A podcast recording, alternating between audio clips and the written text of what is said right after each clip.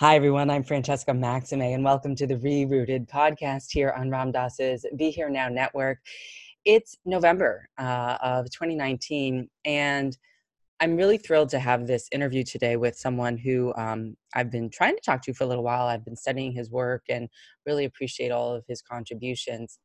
Um, I want to say first that I'm on uh, Lenape and Canarsie land here in Brooklyn, New York. And I also want to say that my pronouns are she and her. And um, just recognize that we're welcoming all of this in the conversation today um, about really rerooting, literally, quite literally, back into uh, the earth, back into uh, Mother Earth, to the land, to the, our connection with one another's.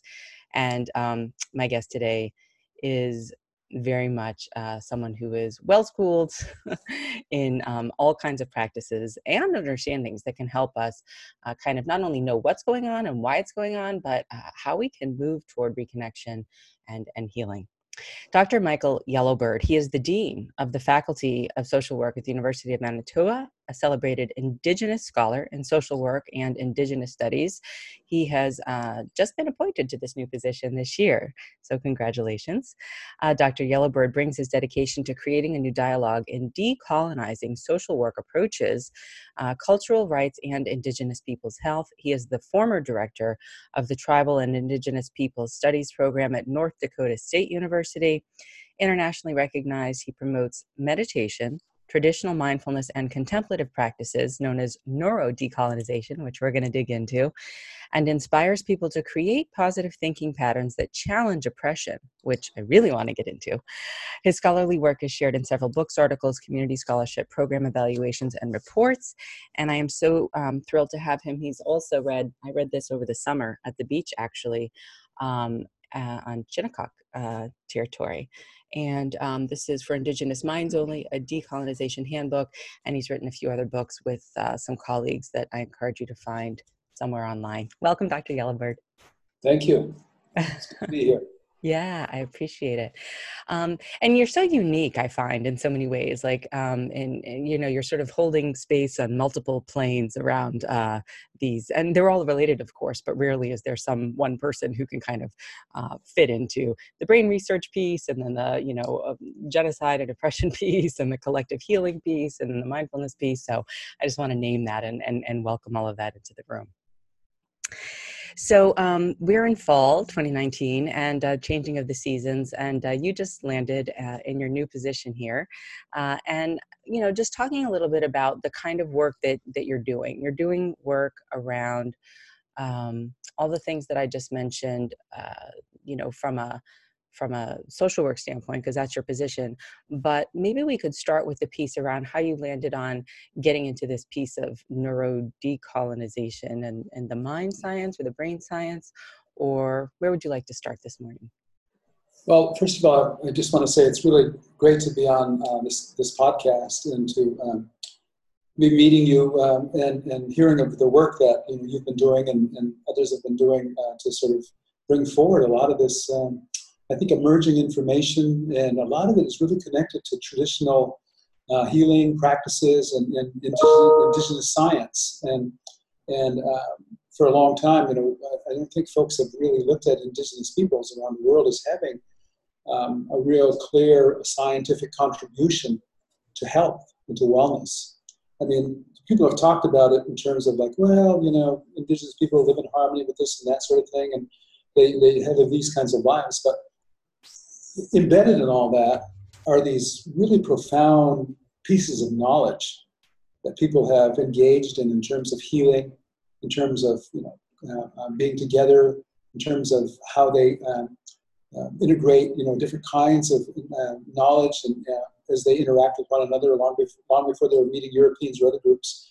So what we see today is not just like one indigenous sort of um, stamp on, on the world. What we see is combinations of, of uh, different kinds of ideas, different kinds of practices, belief systems that have sort of all come together. So um, I'm, I'm, very fascinated by that, and, and that's what I think today the world needs is that that kind of discourse about you know what did indigenous people do to you know um, contribute to, to the, the, world today in terms of its health and its healing. So um, that's that's kind of where I'm at, and that's how I got to where I was uh, thinking about in terms of bringing med- all these different areas. There could be disparate areas, but but they're not really. And I think when you look at most indigenous cultures around the world, whether they're Maori cultures or Aboriginal folks in Australia or First Nations in Canada, Native Americans, you know, or um, indigenous people in Mexico or Latin America or South America, Pacific Rim folks or African or uh, any indigenous group, maybe even Russians. Um, um, I shouldn't say that, but Russian groups as well. Um, you find very um, um, clear similarities and trajectories around their belief systems and their connection to the world around them. And many of them, um, having had you know learned in, in, different ways of how to um, be with the earth. You know, there were amazing empires that existed at different times that were indigenous empires. Uh, think about Mesoamerica, for example. Some of those you can still find in, in the, uh, the, jungles of Honduras or in uh, or, or, in uh, Guatemala or wherever you go. I mean, there, there's these uh, these uh, different um, pieces of evidence that there were these great megacities, megatropolises that exist connected to one another. But of course, those like we live today in the, in, the world today are um, at some point they um, they collapsed, and so people, I'm guessing, and what I what I learned is that uh, amalgamated into other smaller groups with those stories about you know uh, not be, you know being too big to fail, I mean, that's, that's, that's, you know, it's a very different discourse for them. Being too big fails. And that's pretty mm. clear. Because being too big fails. I just want to underscore that because that yeah. feels really important. Um, especially when we're in a land of, I call it the capitocracy, the, the, the you know, sort of uh, grow, merge, you know, acquire, and then, you know, um, just sort of maximize profits and those kinds of things. And and right. in any case, um, that yeah. So too big is not great. Right. Well, I mean, we see that now with you know these huge mega cities and uh, throughout the world. Uh, people living on top of each other, people living side by side, and of course the spread of disease, the spread of you know um, crime, and people don't know their neighbors, and you know um, so I mean that's that's what I'm talking about is that you know it's uh, become these huge you know um, megatropolis, uh, these huge cities, I guess, and um, there's the connection that's been broken in so many different ways between people. You know, I mean, it's interesting. You, you could go to a small, smaller community, a village in, in maybe Alaska or you know, somewhere in, uh, in and you, you could find someone on the street, you know, a Maori person or whoever, you know, or Native American person, let's say, um, and uh, you know, um, in the community, people will pick that person up, take them home, or care for them. You walk through Chicago and New York and LA, you'll see homeless people by you know the hundreds, by the thousands, you know, um, without connections except to other people who are impoverished like them. So, you know, Western society in that way has really, really failed, of course. And so, and that's what I was talking about. When you're too big, you fail. So. Right, right, right.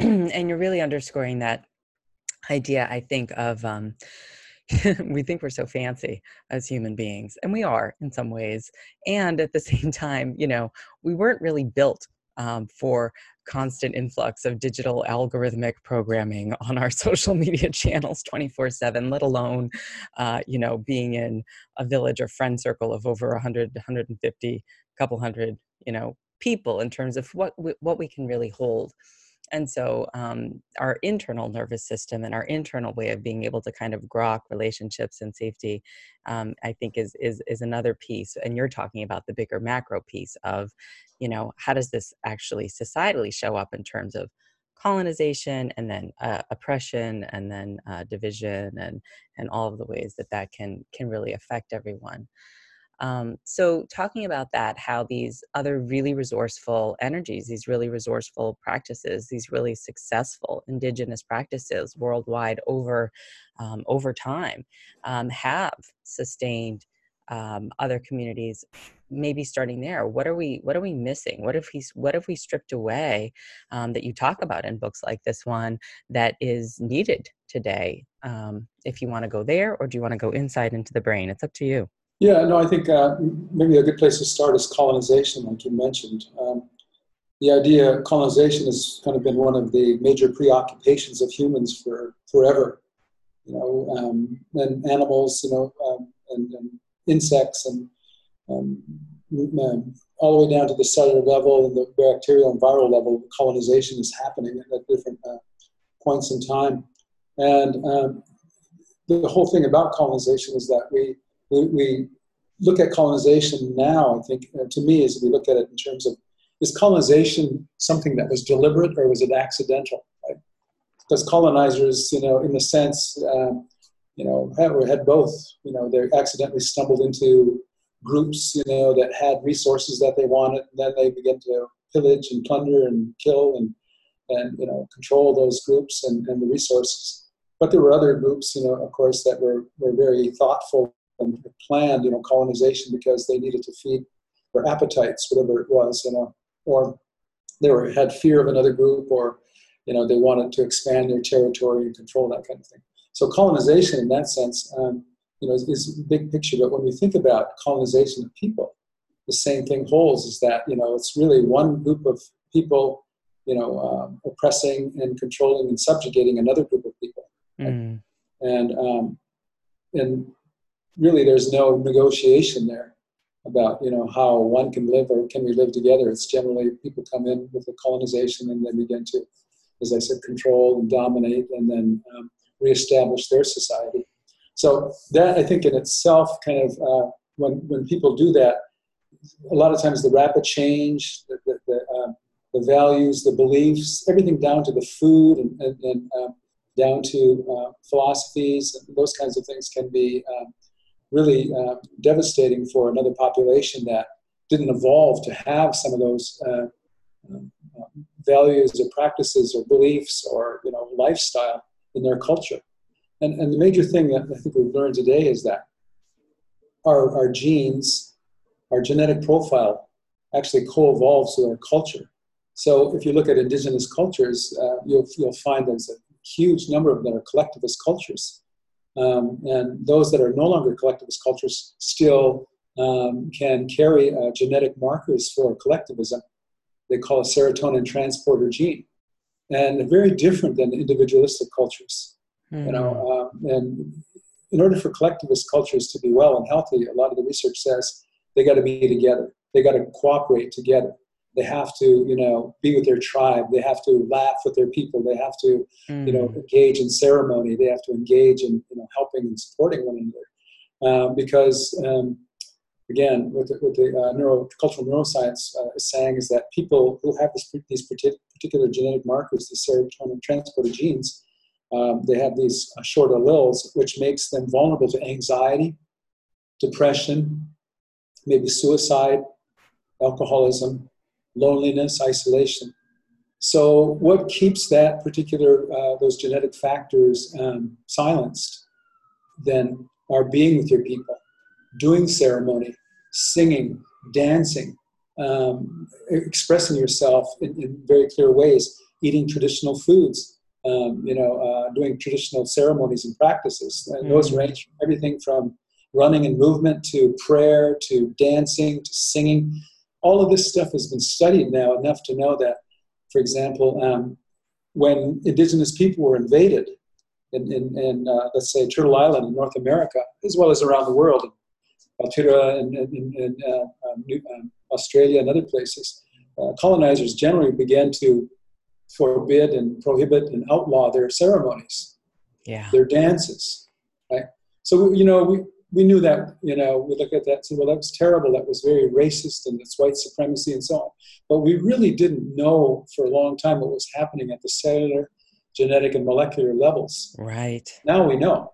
We know that when you take away song from people and you introduce to them depression, control, and, um, and, and you know, uh, racism and uh, colonialism, uh, and they have no way to express themselves through their traditional songs anymore, then of course they don't have the opportunity to raise what we call endocannabinoids in their brains, or what they call brain derived neurotrophic factors, which help um, with neurogenesis so they grow more uh, neurons. Uh, so they have these, uh, these uh, neurons that, you know, um, um, reserves in their brain. So maybe they're more susceptible to uh, dementia and Alzheimer's disease, which we see with indigenous populations. Um, mm. Um, Um, you know, and, and then of course we know that singing now, the study of singing, um, shows that not only is there a rise in endocannabinoids, which are like the natural opioids in, in the the, um, the, body, but also rises in dopamine and serotonin, and all these other factors, you know, these other brain factors that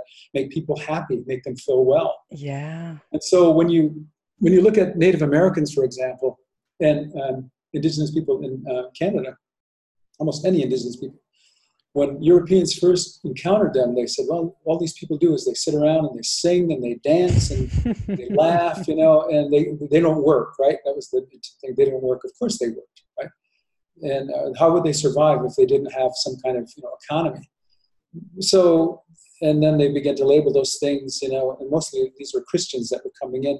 So all that stuff was, you know, um, evil. It was, you know, the work of the devil, and and it wasn't, you know, um, it didn't follow that sort of the line of thinking of white superiority, of a white God and white um, and white uh, supremacy, right? Because these folks were saying, well, they worship these trees, they worship the ground, you know, they don't worship a God like we do. You know? Many of them didn't.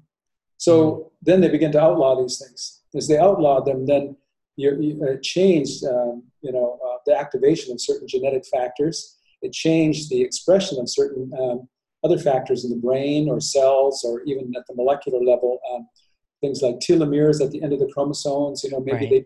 they, they got they degraded faster. And uh, so these are things we're learning now as that colonization comes in. You introduce a totally new diet, which is a European diet that has um, uh, milk, you know, from animals or bread that has gluten and, and um, grains that have gluten.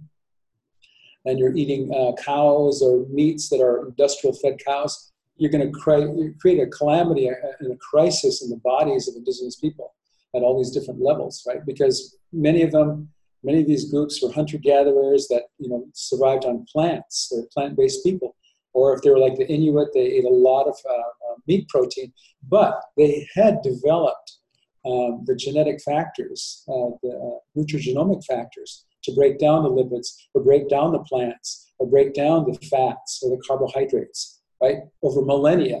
So you come in, you colonize, you take away all these foods, you, in, you insert your food, and then you've got what's happened a lot of chronic illness among indigenous people. You come yeah. in, you take away their songs, their dancing, their singing, and you, you make them be individuals.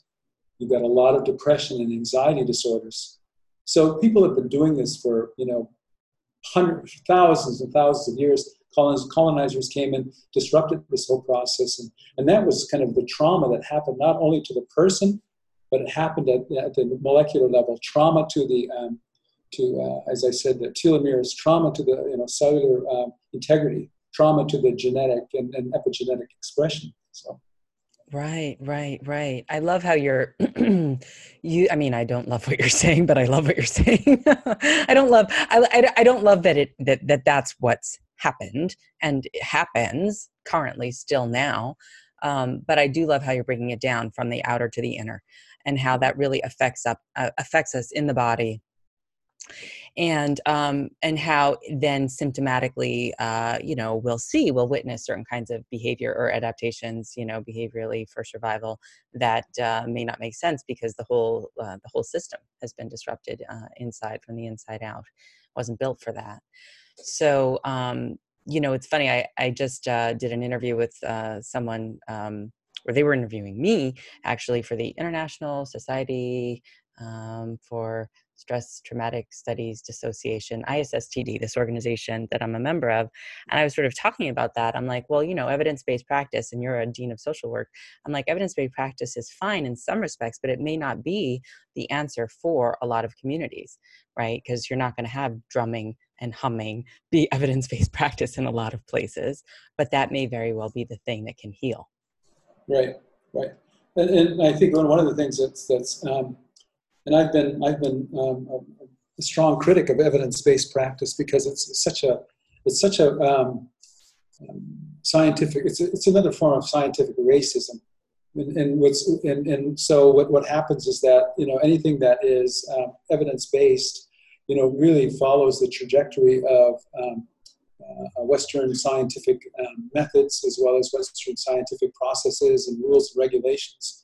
Um, I mean, we know now that you know the evidence-based practice of, of many drugs or many therapies that Western uh, you know approaches have you know have failed over and over again. I mean, you you uh, you, you, give someone statins, for example. That's evidence-based practice for a, a, certain percentage of the population. You're going to get a lot of adverse effects, uh, and, and how we know that is that there are some people that you know um, have different genetic profiles, but that's never been studied, as far as I know. We, we just say, well, this person's got high cholesterol and they've got high LDL, you know, lower density lipids, and so the doctor says this is the protocol that's been approved by this blue ribbon panel of MDs that are Western trained doctors that have been paid by the pharmacy, big pharma, right? And so what they do is then they hand out whatever it is to people, you know, whatever these pharmaceuticals are and you know it maims people, kills people, it damages different organs. Uh, people have these different kinds of effects. You know, it works for some populations, it doesn't work for others. But um, and that's not that's this sort of very primitive medicine. Today we have an advantage. Now we have you know a lot of people are calling precision medicine, and um, it's you know it's it's it gets beyond evidence based, right? So because it includes a whole a very different holistic sort of approach to looking at you know why someone would not do well on uh, chemotherapy versus someone else. Why? Because maybe they are, they have a certain there's, there's this, there are certain cultural factors that are related to certain genetic factors that you know um, that served a different purpose you know 10,000 or 20,000 years ago. So that's what evidence based is like. It's just existing out there kind of like you know i was trained as a quantitative researcher so i understand how people have used um, um, uh, research, you know, in terms of observational research to try to make claims. And, you know, that, that, and that works sometimes, but a lot of times it doesn't. You have, there's a whole number of processes you have to go to in order to, um, to say something is valid. And even then, you can only explain so much of what they call the variance, the difference between, you know, why people heal and why we don't know, you know, uh, the other factors that are involved there. So um, evidence based, you know, is if you want to say, you know, um, what I what I tell people is the evidence base of indigenous medicine and a lot of these things is, you know, tens of thousands of years old, precedes anything that Western science has done.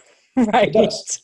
Yeah. I mean, and, and, and, it's ridiculous to think that you know you you have some, something that works when you you test something for like 16 weeks and then you say, well, that works, right?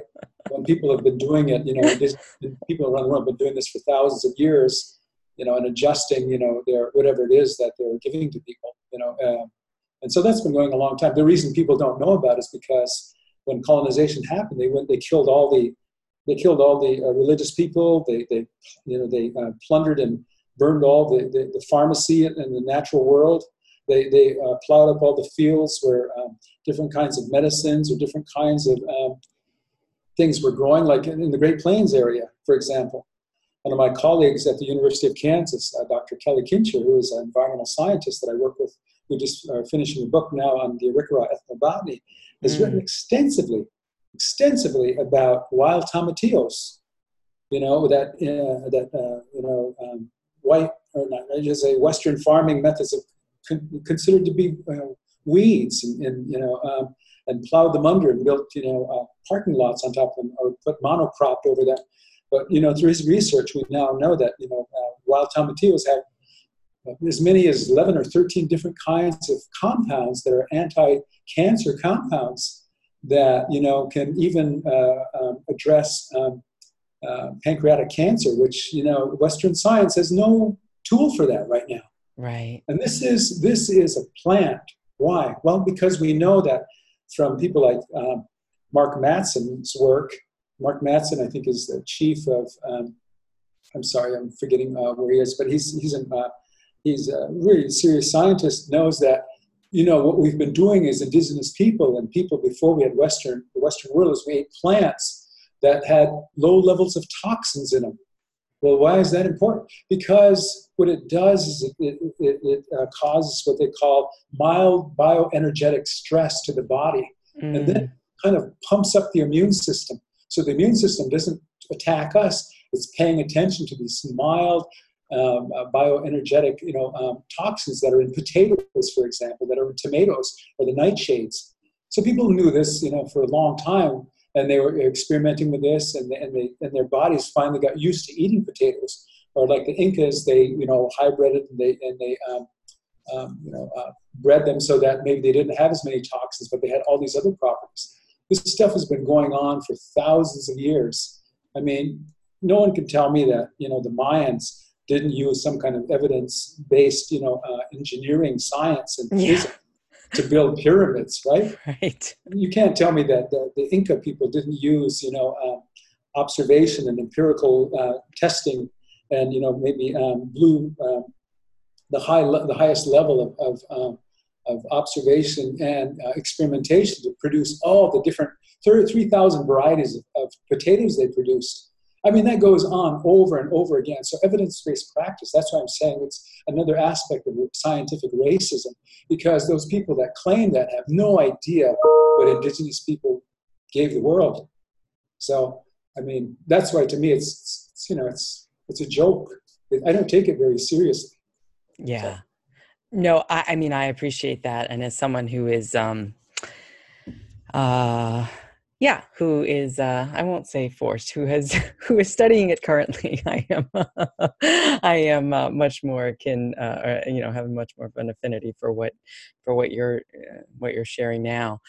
Um, because I do feel like I mean scientific racism is is a very succinct way of talking about it, right? And and and and it's a very succinct way of saying, you know, this is how um, you know we decide. And and again if we're going back to the mindfulness piece you know it's in the naming right? Like when you're you know when you're looking at something it's like is it really an apple or is it processed? I mean this is just sort of like meta meta conversation right? But right. is it really an app is it really a chair? Is it really fixed or is it a process? If we're really going to look down at quantum physics and we're looking at the molecules and everything's moving and you know what i mean? Is a river a river or is a river moving? Um, yeah. so you know it, it's just that whole piece of okay well it's you know it's not it's not fixed. But in the naming aha now i have a new territory. Now i have a new practice. Now i have a new solution and i can claim claim credit or i can uh, somehow um, use it in a certain way that that kind of can uh, direct my my intentions which are not always collective and not always particularly um, helpful uh, for, for, for everyone. So maybe that's a good place for us to kind of shift from the, the, the outer decolonization um, that much more into, you know, sort of this inner piece around also the spiritual practices I was sharing with you earlier. my training um, is with the indigenous focusing oriented therapy um, model, and much of it is um, around land based, around plant based, around um, all my relations around ancestral wisdom. And um, maybe just sort of like unpacking uh, some of the ways in which we can reclaim or reconnect with uh, what we know to be true as some of your scientific colleagues are doing but on on multiple levels. To heal because we're in bad shape or maybe we're not but we kind of are. We right. def- no i think you know i mean i agree i think that when we start thinking about sort of the inner colonization of the body, and, and um, I know you're interested in, in the work and trauma.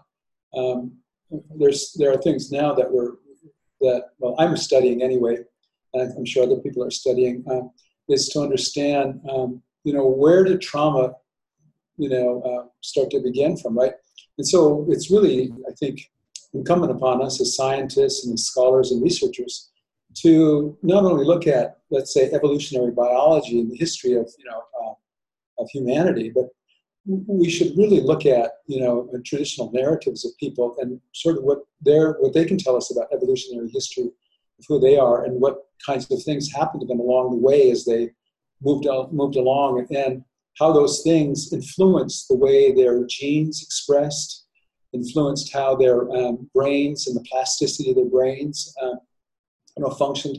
And something even deeper than that, I think, or just as deep, is the human microbiome.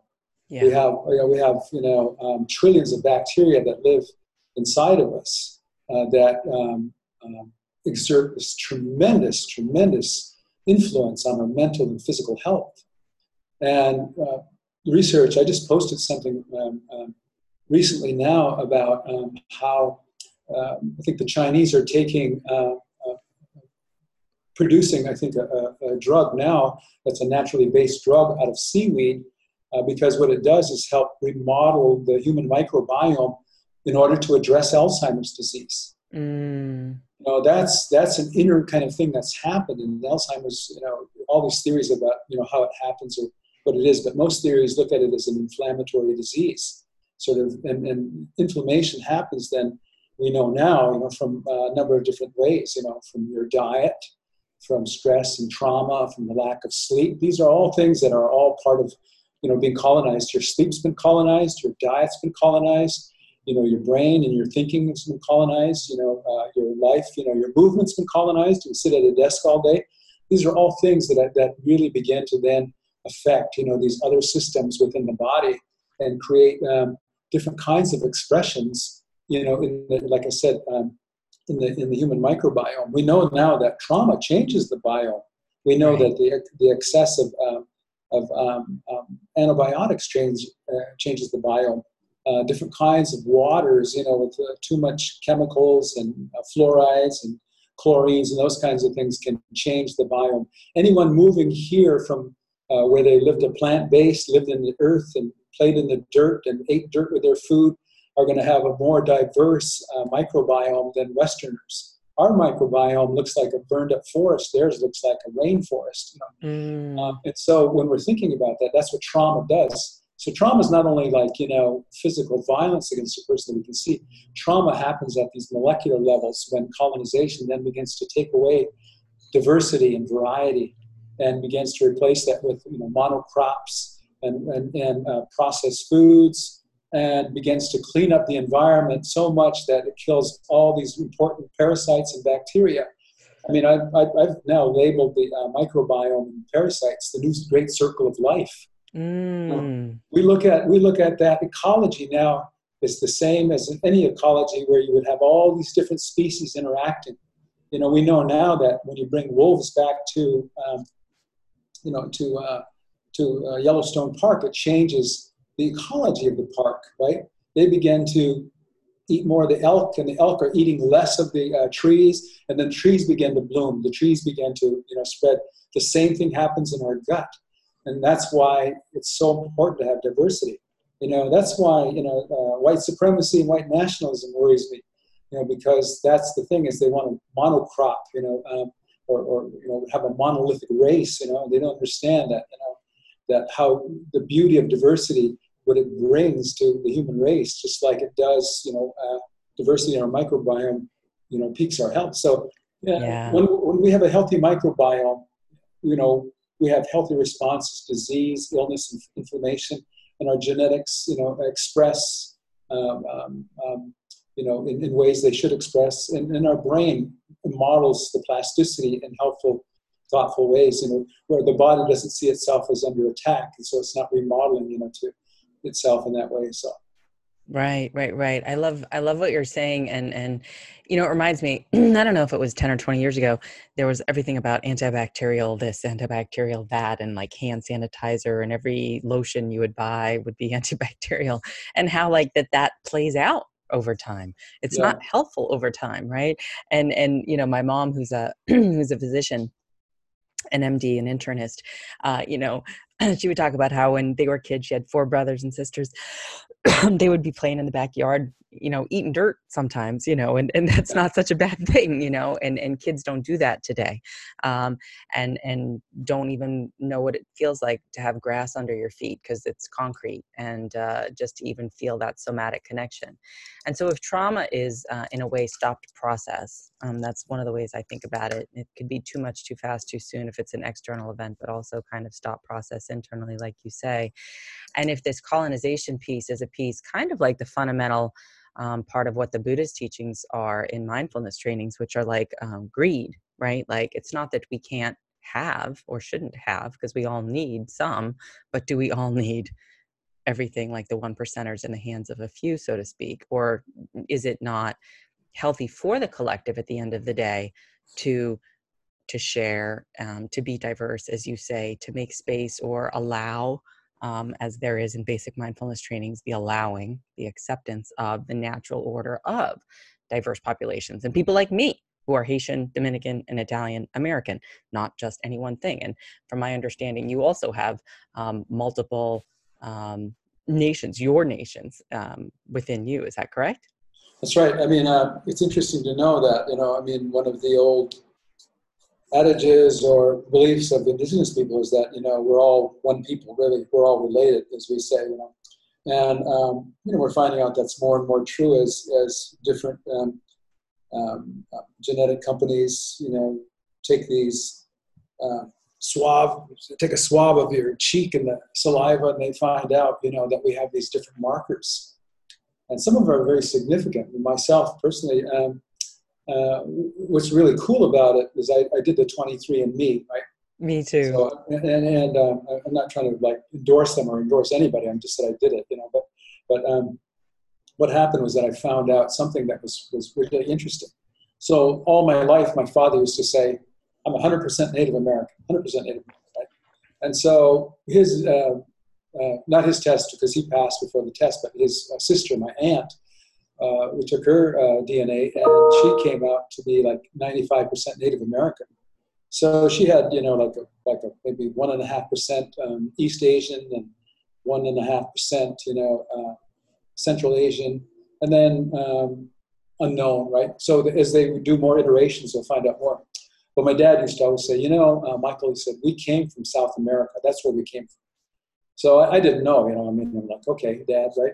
Um, there's no evidence of that. But, you know, he said in our sacred bundles, we, we had these uh, parakeet feathers and we had these skulls of, you know, New World monkeys. He did call New World, New World monkeys, but monkeys and all these other things that we know. It's kind of like our time capsule. We'd say that we collected these things as we moved along. And I thought it was, that was a very fascinating story.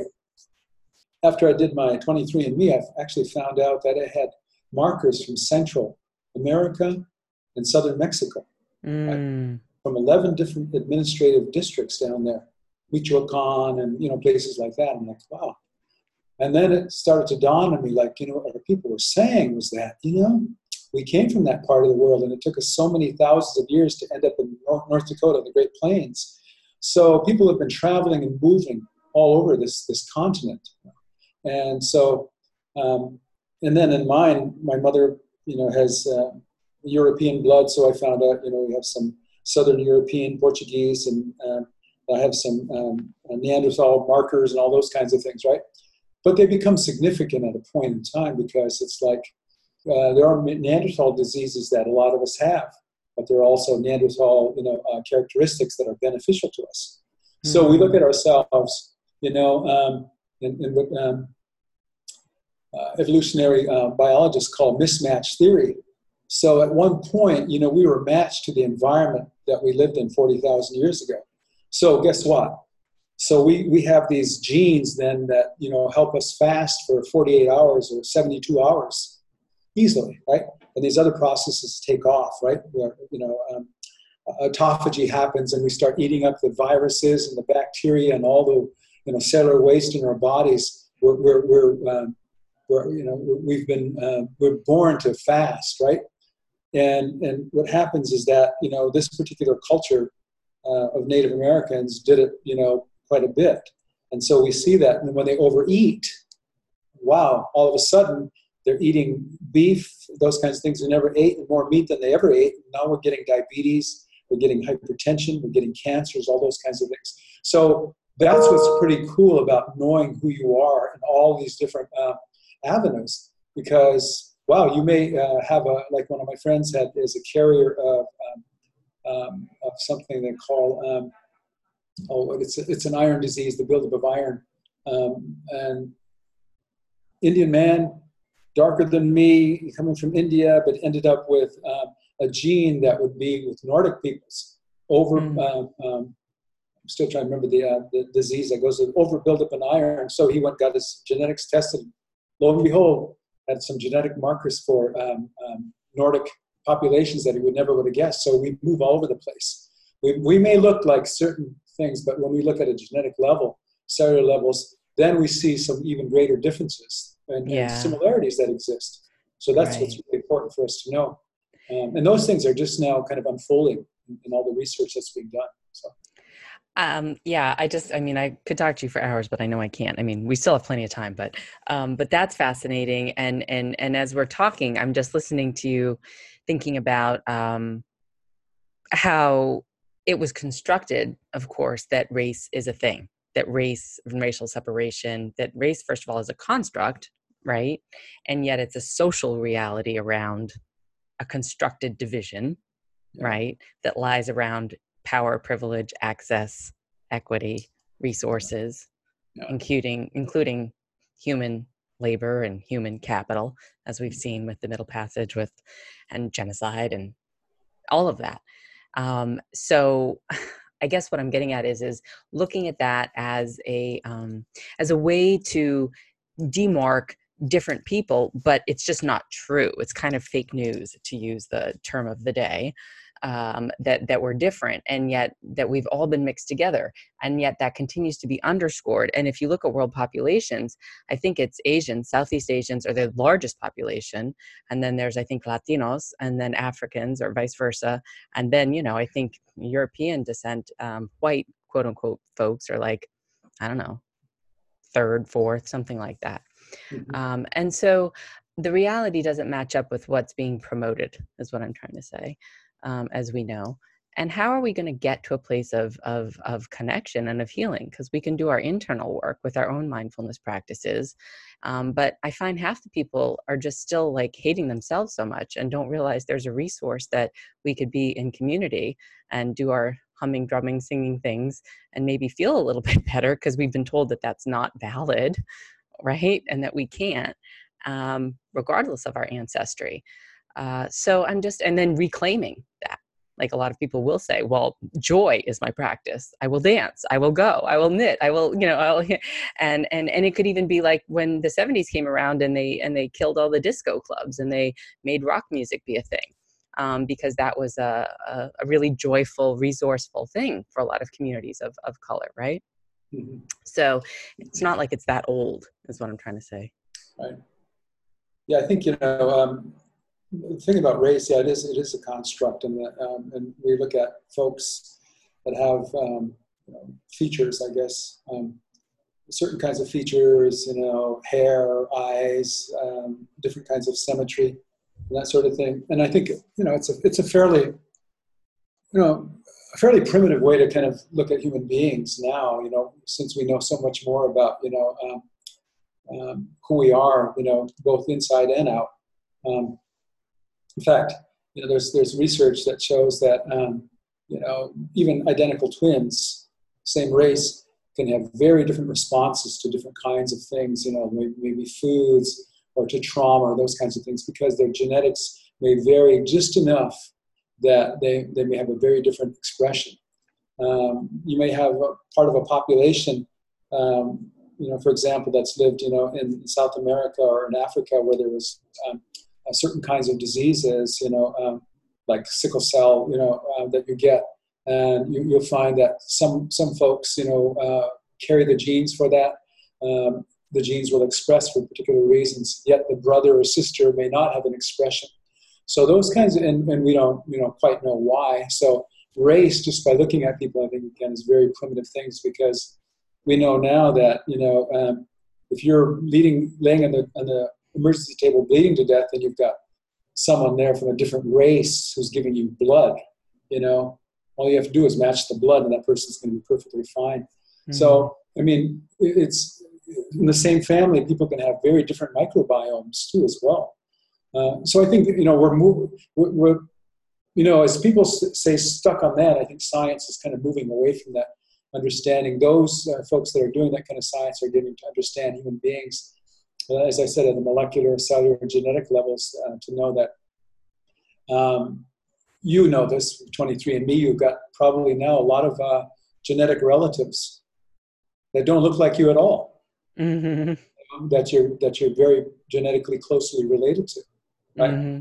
At some point, if you needed, uh, let's say you you got um, some kind of lymphoma or some kind of uh, blood uh, cancer disease, well, guess what? You know, so everyone in your immediate family wasn't a fit, but someone who was your genetic person that lived on the other side of the world could come and give you a donation of uh, stem cells that would that would heal you. it's not a question of race. It's a question of you know what what our bodies have evolved, what we've been through, and what we're carrying, right? So in our in our small sort of way of thinking, our small brains, we can only see those very limited kinds of things like facial features and, and color and size and maybe you know uh, accent or those kinds of things. And yeah. that's that's such a small part of who we are. Well, what, what what's the worst thing do you think? This is a question I ask clients all the time. What's the worst thing do you think um, that whatever part of you is is believing would happen if we weren't just in our own small mind? What is the, you know, if we if we were able to just be um, open to this idea that yeah, there's other people that are don't look anything like us that you know we don't even know that have the same genetic makeup. Um, what what what's good about believing like how is this useful to us to just believe that we're these isolated little little one-on-one people that we have to solve our own world and our own problems and, and things like that well you know from the standpoint of, of evolutionary psychology and biology it's good because that's you know our primitive brains have, have developed in a sense you know from what they call a reptilian brain a triune brain.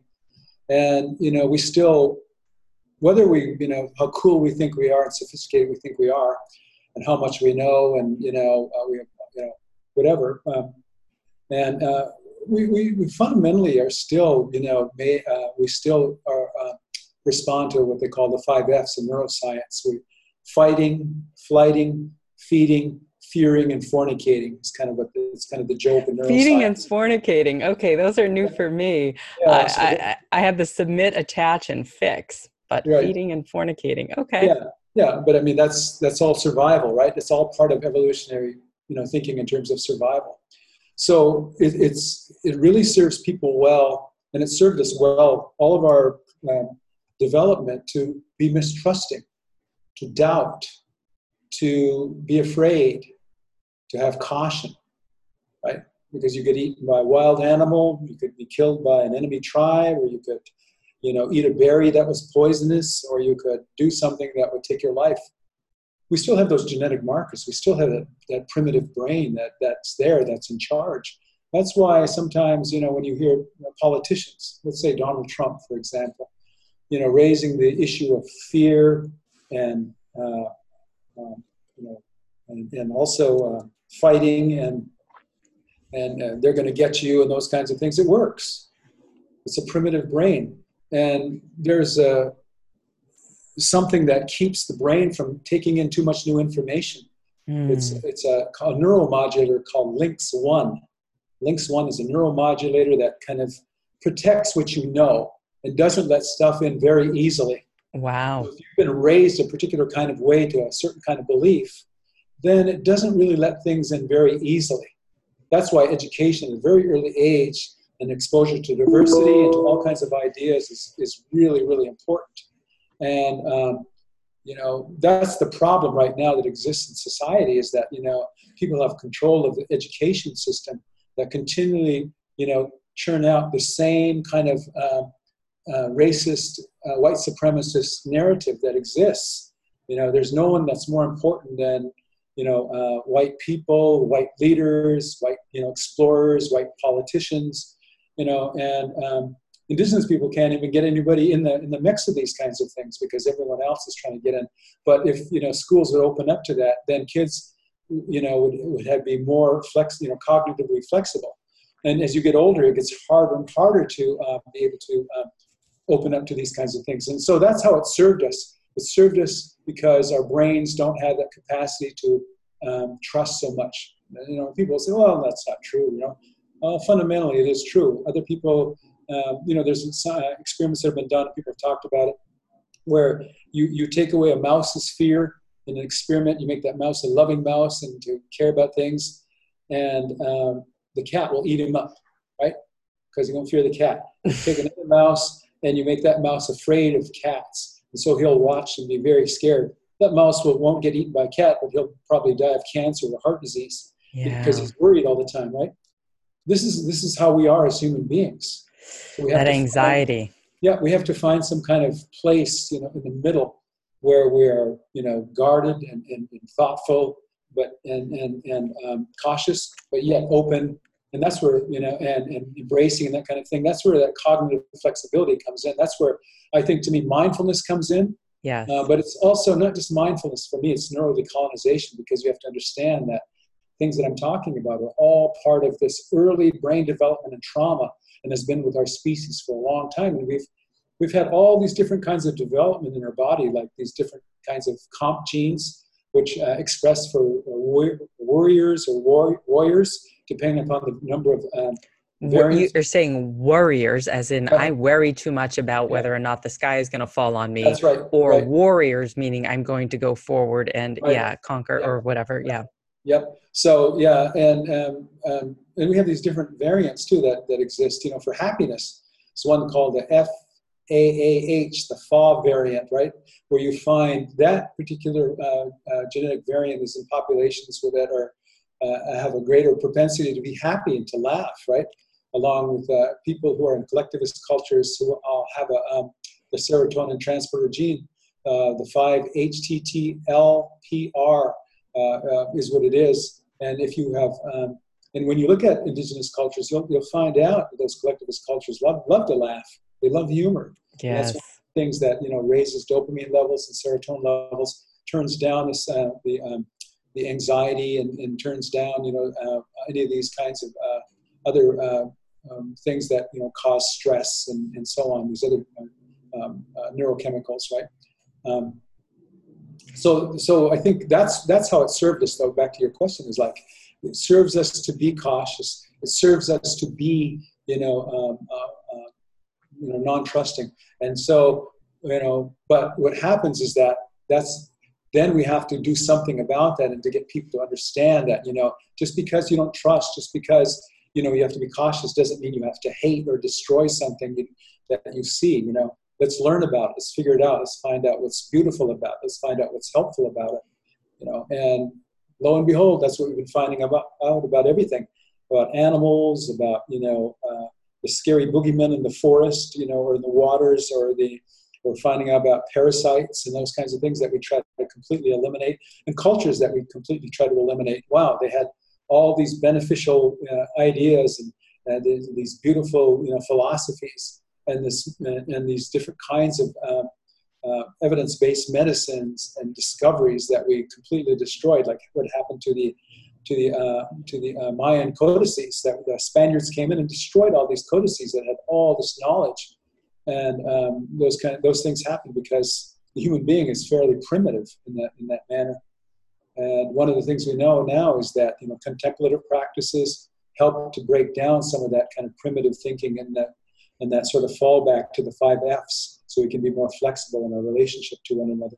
Yeah, yeah, I so appreciate that, and and and really the big picture and the and the more like sitting on your cushion, um, watching your thoughts picture, um, and and my mentor always says, you know, how can we be relaxed and alert, you know, and uh, is there a way to be uh, taking your seat, noble and dignified, and also being mindful of your environment while not being so black and white about it, right? Um, being more flexible, not so rigid. Yeah, and you know, one of the things that I think, you know, when I think about mindfulness, I think most people think about sitting mindfulness. But uh, among indigenous people, there are so many different ways, you know, that people have practiced being aware, right? And um, you know, some of the things that I've been looking at myself in my own research are really sort of center around a number of different practices. And those practices are, you know, sort of related to everything from movement, like I said, to sleep, to um, exposing yourself to um, mild uh, bioenergetic uh, stress, like sitting in really hot saunas or sitting in really cold you know, pools, those kinds of things, you know, uh, uh release what they call, um, um, gosh, mine's just blank today, but um, um hardly. Yeah, but um, um, uh, any of these different kinds of things that, that people do, uh, even running, for example, you know, running uh, has a way uh, to uh, raise our brain-derived neurotrophic factor, which is um, I forget the guy's name who coined the phrase "the "Miracle-Gro" for the brain." So let's say when you have these running cultures, all indigenous people that I've seen have had running cultures. So they go out and they run with young men, young women, even elders. They go out and they run and they sing as they run. They sing a song like a call cadence, like they do in the military, but it may be a spiritual call cadence where they're singing to the universe and to the stars and to the plants as they run along, acknowledging Mother Earth as they run along. So what they're doing is they're not only uh, they're uh, raising their brain-derived neurotrophic factor and raising their um, endocannabinoids in their brain, they're also reducing, you know, um, stress and anxiety in their body and different factors that produce toxic toxins in their body that cause um, that cause uh, depression. Mm. Um, but th- these are these are things I think that you know um, that are really really so important for us to think about in terms of like in terms of when we think that's how I think neurodecolonization is for me. It's not just sitting on a cushion, which is which is important. it's wrong. a part of it. It's not yeah. certainly the big picture. I mean, you yeah. could stare at a tree and be in awe. Right as right. as and and and even be in a in a group and and do that. I think maybe you, it was in. Yeah, go ahead. Yeah, or you, you could stand and sing to a tree. Right. Like a lot of a lot of cultures have a lot of indigenous cultures stand there. Like uh, my you know particular people. Uh, Arikara people have, have uh, many times uh, back in the past stood in front of this uh, uh, tree they call you know uh, Adnatawissa, you know this mother who is coming. She's coming to help the people and the, the tree was out there, a cedar tree out in, in, the middle of the prairie, and they sing to this tree like its mother. They sing to this tree. They sing all these iterations of songs of respect.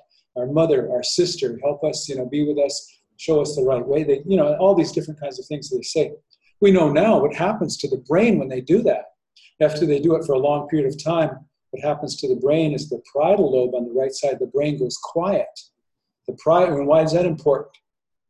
and, that, and that's a meditative process we're talking about. When it goes quiet, the, the, the parietal lobe and that part of the brain is really about um, spatial reasoning. It says, well, when it's activated, it says, I'm here and the tree is over there.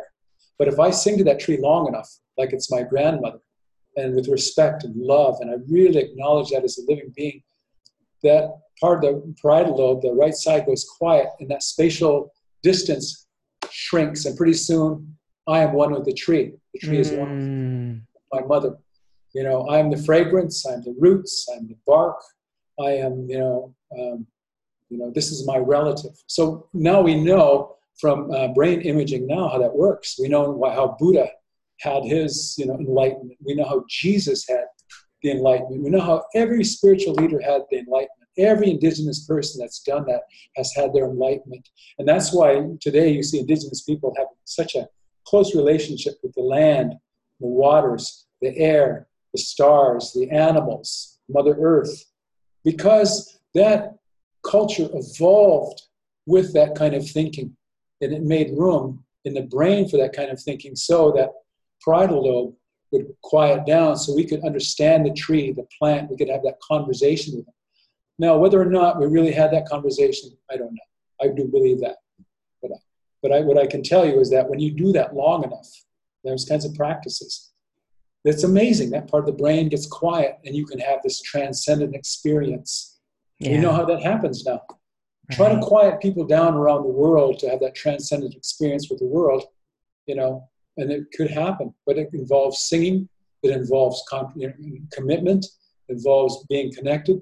And you can't do it over the course of a weekend or a workshop this is a this is a thing that indigenous people did around the world, and these are the things that were most attacked by settlers and colonialism. You know, because they thought it was primitive. It was worshiping a tree. It was worshiping the devil. It was you know heathen practices, right? So now, through their own so-called science, they can look at the brains of people and say, "Wow, this is what happens." You know, and if you think about it, this is, this is what we destroyed. Right? Yeah, this is what we destroyed, and this is also what can be recovered. That's right. That's right.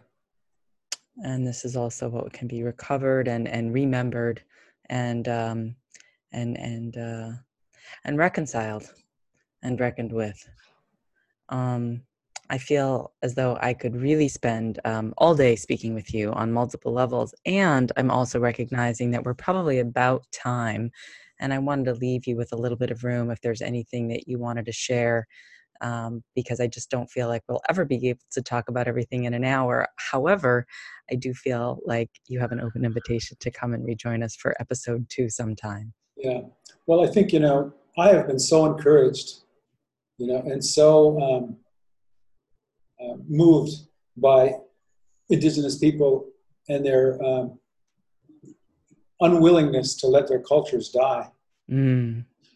to continue to bring forward the practices, to continue to try to you know reconnect with those kinds of things in spite of everything they've been through.